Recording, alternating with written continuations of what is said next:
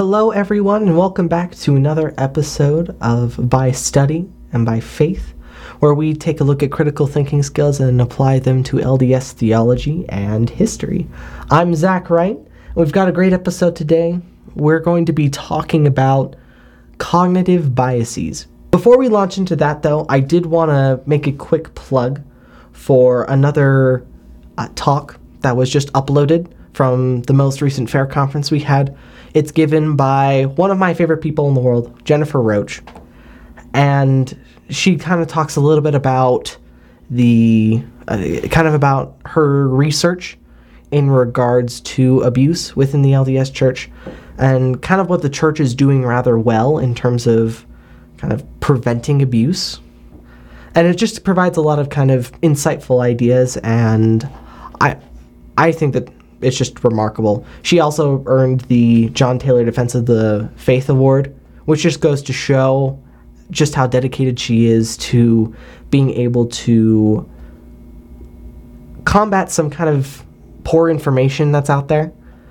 Uh, definitely highly recommend taking a look at her material over there and also looking at her podcast on the Fair Conference. So definitely keep an eye out for that. But besides that, I think we're just going to launch right into it today. So to kind of kick this off, I I think it's I, I think I can pull from a, a personal experience. So someone who I know, who's a, a very vocal LGBTQ plus advocate, once got into an argument and or discussion with me about some concepts behind gender.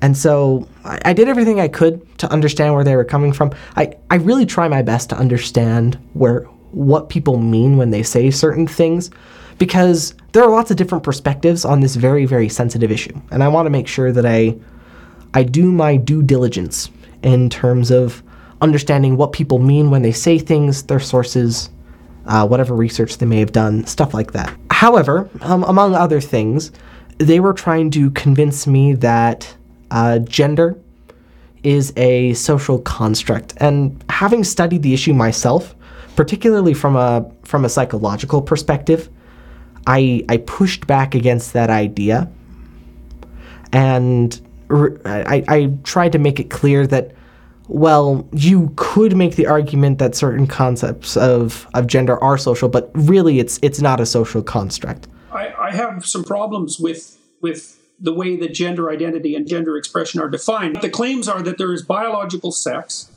and then independent of that, there is gender identity, and gender identity is basically defined as the individual's subjective sense of their gender. And it's completely unmoored from any surrounding social, consensual, or biological reality. And that independent of both of those is something called gender expression, which we haven't even talked about yet. Um, I don't like the legislation because I don't like those definitions. I, I think that they're actually false. They're, the idea that biological sex and gender identity vary independently is patently absurd because 99.7% of people who are biologically male or biologically female consider themselves male or female. So the idea that they vary independently is absurd. Despite my best efforts and trying to explain my position on it, uh, my research and perspectives seem to seem to fall on deaf ears, if I'm being honest. Instead, my my friends seem to cling to these ideas that that she tended to agree with, and the people that she agreed with, in, instead of being willing to take a look at another another perspective. And while more can be said about that specifically, I think this is a good example of what researchers and psychologists refer to as cognitive biases, which is what we'll be discussing today. So, a few episodes ago, I, I explained logical fallacies or errors during logical reasoning, which can which can lead to incorrect conclusions.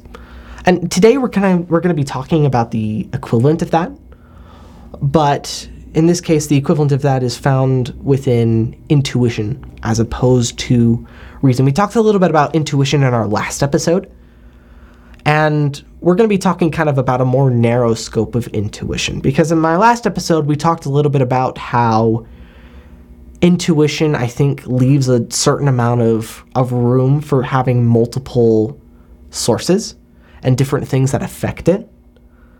And I, I kind of left room for the idea that intuition also can be affected by a more spiritual realm. And how there there's at least room for that belief in there, and how that uh, believing in a spiritual realm might be able to affect the and help us when we study intuition. However, today we're going to be talking about kind of the the more human aspects of intuition and how certain about how certain processes within intuition can sometimes lead us astray. Cognitive biases are, and this, this is a quote, errors in thinking that affect people's decision making in virtually every situation. Unlike logical fallacies, cognitive biases stem from negative brain processes as opposed to propositions. Again, kind of bouncing back to what we talked about last time. Uh, in other words, logical fallacies relate to arguments the way that cognitive biases relate to intuitive brain processes. And we as critical thinkers need to be aware of how these cognitive biases can affect our ability to critically think and solve problems and accomplish the things that we want to accomplish. In other words, in order to more objectively analyze the data that we're presented with on a day to day basis, we need to be more aware about how cognitive biases can affect our thinking. So we'll f- first be talking a little bit about kind of where cognitive biases come from. We'll explore some examples and then kind of explore some ideas about what we can do to kind of avoid cognitive biases. So let's get into it. Before we can launch into uh, like a list of cognitive biases that I've got set up for you, we have to first understand where cognitive biases come from. Uh, most cognitive biases come from, for all intents and purposes, mental shortcuts in our minds. Uh, psychologists call these shortcuts heuristics. So, one group of researchers described heuristics in the following way A heuristic is a mental shortcut that allows an individual to make a decision, pass judgment, or solve a problem quickly and with minimal mental effort. While heuristics can reduce the burden of decision making and free up limited cognitive resources, they can also be costly when they lead individuals to miss critical information or act on unjust biases.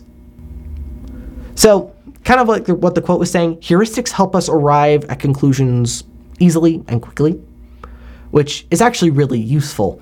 Uh, heuristics take information that seems familiar and, and draws a connection to something we've observed in the past. Uh, we talked a little bit about pattern recognition when we talked about intuition.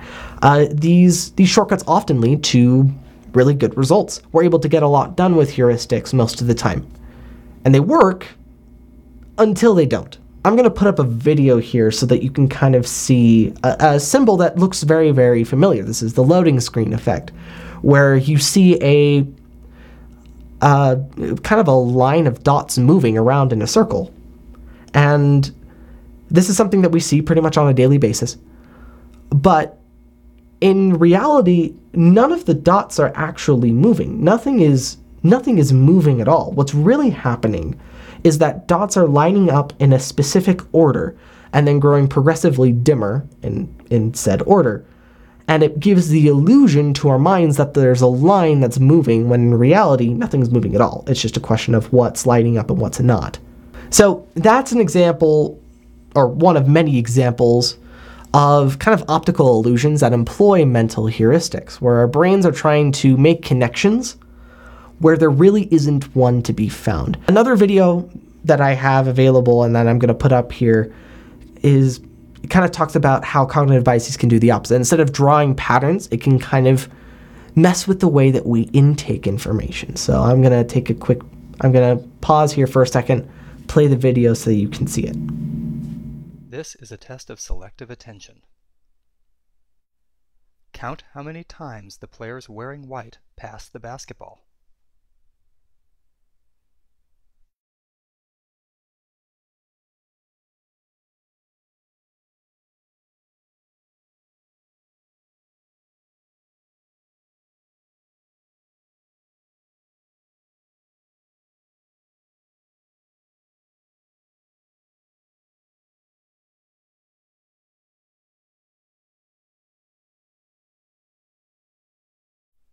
How many passes did you count? The correct answer is 15 passes. But did you see the gorilla?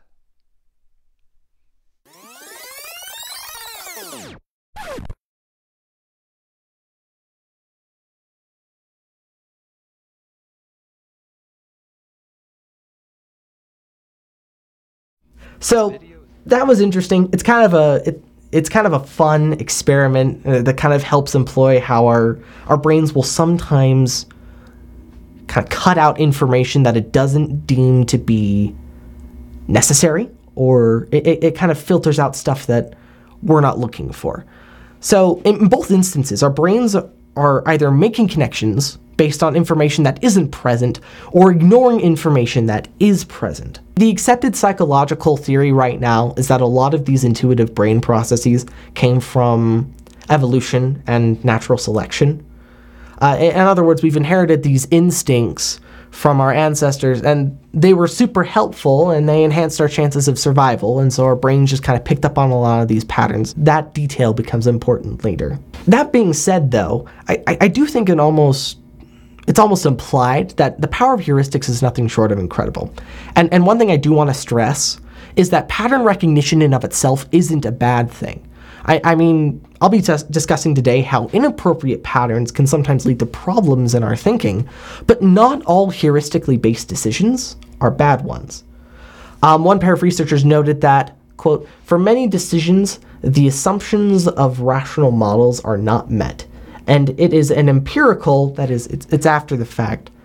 Um, we figure out how effective it is after the fact rather than an a priori where we know before the fact issue about how well cognitive heuristics function in an uncertain world. So in other words we don't know how well our heuristically based decisions worked until after the fact. However as we'll sometimes see, there are some unintended consequences that cognitive biases have that can cause problems for our thinking, as we'll soon see. Now we get to the actual list, or that brings us to the actual list of cognitive biases that, that I kind of have prepared for you today. And, and there are multiple types of cognitive biases, each with kind of specific patterns. So there are multiple cognitive biases, each one with uh, multiple observable patterns, and there are there are kind of four things that make up cognitive biases. So first, it's, it's that each of them kind of draw on this idea that they're making patterns. It's the pattern recognition aspect, kind of with the loading screen effect that I, that I showed earlier. Second, it prioritizes information that correlates with what we already know. Third, it focuses on kind of more dominant, more impactful information at our disposal. And fourth, it ignores seemingly irrelevant information. And so you'll notice that each of the biases that we bring up bring up at least one of those four ideas. So keep an eye out for that as we as we kind of go down this list here. For example, we have the anchoring bias, which is the common human tendency to rely too much on the first piece of information or the anchor of our information when making decisions. So when we see information and don't critically think about it, we tend to allow that source to color how we see other sources of information. The problem with this kind of heuristic is apparent. Uh, it, it, inhibits valuable analysis and thought. It hyper prioritizes information that we already have at the expense of learning additional information that may relate to the issue at hand. The fundamental attribution error is the tendency for people to overemphasize the dispositional or personality based explanations for behaviors observed in others while underemphasizing the situational explanations. So, in other words, we, we, we, tend to associate certain attributes that we see in other people as being a part of their personality as opposed to being more situational. Uh, this is particularly, ev- particularly evident in kind of stressful situations. So, an example of this, we ha- imagine you have two members, member one and member two. Uh, so, member two is in a hurry and comes across as rude and impatient to member number one.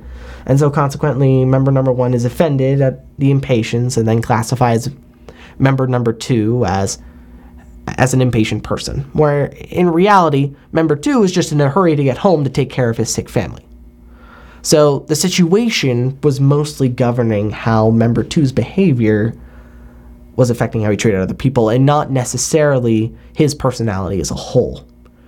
And so this goes back to our idea that our heuristics focus on the most dominant information in front of us to jump to conclusions as a result. Member two was rude, and that kind of pops out at people. We we tend to remember more negative information.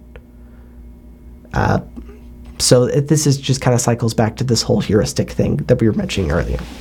The availability bias is it, it indicates that the more available and relevant information there is, the more likely the event is judged to be. That's that's how one source put it. Uh, in another way, we, we tend to prioritize more available information, even if it doesn't tell the complete story. Uh, for instance, there's a lot more critical information about the church than positive information about the church in, in certain circles of social media. And we, we see people, and, and a lot of people on there, they will talk about, and a lot of times they are very vocal about their negative experiences that they had in church that information is often more accessible and more advertised than information about how the members end up being more generous, more pro social, and have overall higher well being than most other populations of people, even among religious groups. Uh, granted, that, that's not to say it's a contest, but it does go to show that there's evidence that goes against the idea that church members aren't happy or that the church is an overall negative place to be. But because that information is less available, fewer people outside the church know about it. They don't even know where to look. And again, this bias manifests the intuition's dismissal of seemingly absent or irrelevant information. The bias blind spot bias states that most people believe they are less biased than their peers. Uh, or, in other words, we're often able to point out other people's biases more easily than we're able to notice our own. So, you can consider these statements, and I was actually able to look online, and I, I've altered the statements just a little bit for readability, but I've really tried to stay true to what these comments actually stated. So, um, one quote I was able to find is You can get unbiased information about the church from books like Under the Banner of Heaven by Jon Krakauer. Um, for those of you that haven't heard about it, I, I recommend taking a look at some of Fair's content about that. They have some they have some information about that. Uh, another quote I was able to find is, "You can get the real Mormon history from insert favorite critic here," and th- the problem with these statements is that they're appealing to some idea of purity that doesn't really exist. Uh, there's no such thing as an unbiased source. We've talked about that repeatedly, and as you can see, it's it, it's easier for people to ignore bias in favor of what they believe because our, our mental heuristics tend to lean in favor of the information that we already know. And so it just becomes difficult for us to to catch ourselves when we when we apply bias and as opposed to other people. In a similar vein to that, we have confirmation bias, which is characterized by seeking or interpreting of evidence in ways that are partial to existing beliefs. Uh, this can also be described as only looking for things that support your opinion. Uh, examples of this can be found in critics of the church only associating with people who they agree with in their assessments about the church history, while ignoring or dismissing organizations such as FAIR. Uh, this, however, again, kind of goes back to this idea that um, it prioritizes information that we already know at the expense of other information that might be out there. And this bias is actually really it's it's a real problem, particularly on a lot of social media platforms, and even among members of the church. So it's important to really keep an eye out for that one. It happens to be a really happens to be a really problematic one in relation to the others. The framing bias refers to the observation that the manner in which data is presented can affect decision making. Uh, the, the way the information is initially presented can uh, affect how we process that information and can sometimes lead us to incorrect conclusions. Or, in other words, we, we make a decision based on how the issue was framed. Uh, for example, uh, the two statements of you belong to a manipulative cult differs greatly from you belong to a high demand religion. Uh, this heuristic pulls on the idea that our brains focus on dominant and impactful data. The term cult is a very charged word, and it's it's often used in a very negative connotation. So hearing it leads us to a conclusion that may or may not be accurate. There are lots, and I mean lots of examples of using high-powered language and how that can really affect our ability to arrive at correct conclusions. I mean, after all, depending on how you use the word, you could describe all religions as cults. It's it, the problem though is that a lot of people just don't take that into account, and so the way that people frame things can really affect how we or what conclusions we arrive at. The hindsight bias is the tendency after an event has occurred to overestimate the extent to which the outcome could have been foreseen.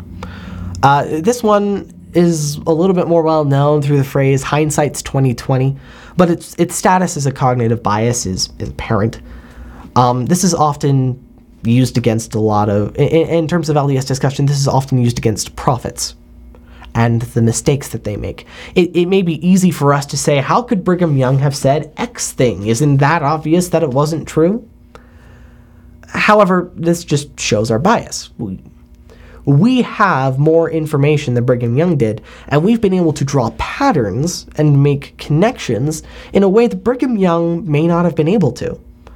However, in, in such discussions, we have to remember that we're all human. We all make mistakes.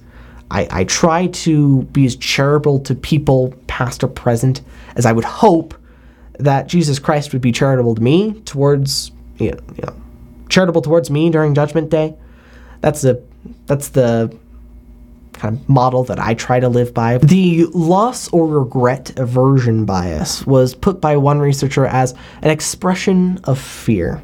Well, fear of what? It's fear of regret, pain, and loss. This can manifest itself in a in a few different ways. So maybe a member is scared to take a serious look at church history because they're scared of losing their testimony.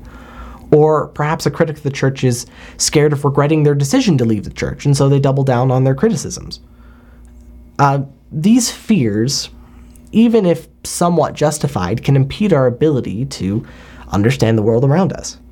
They, our, our brains, again, tend to focus on dominant information, and, and let's be honest, we remember our failures and mistakes far more often than we remember our successes. They are far more dominant in our minds. But we, it's important to keep that in mind as we make decisions because we, that lo- that fear of loss and that fear of regret can really impede our ability to not only just learn things, but also to make decisive decisions and to really kind of make an impact in the world and in our lives and in our families. And it's it's really vital that we don't allow fear to govern a lot of our relationships because that that can lead to just as many problems as maybe the things that we fear may bring into our lives, if that makes sense. One often meets his destiny on the road he takes to avoid it.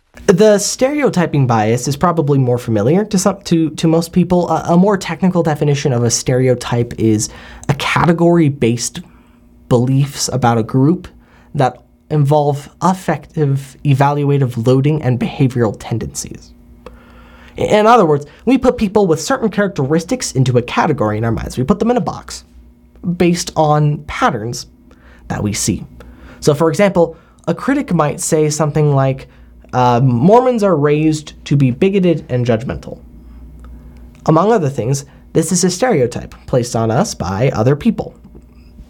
However, this bias comes from people's tendency to overcorrelate data. That is, it's easy for us to categorize other people as being a certain way, uh, sometimes even if we don't realize it. And there's actually some, again, going back to what I was mentioning before, there's really good evidence to show the opposite of that about how uh, members of the church are actively engaged in their communities. They're rendering high amounts of volunteer hours in relation to other people. So, to, to, the claim in of itself has some problems but it is in fact a stereotype that's been placed on members of the church. And so it, it does go to show how sometimes these cognitive biases can um, kind of ignore really important information.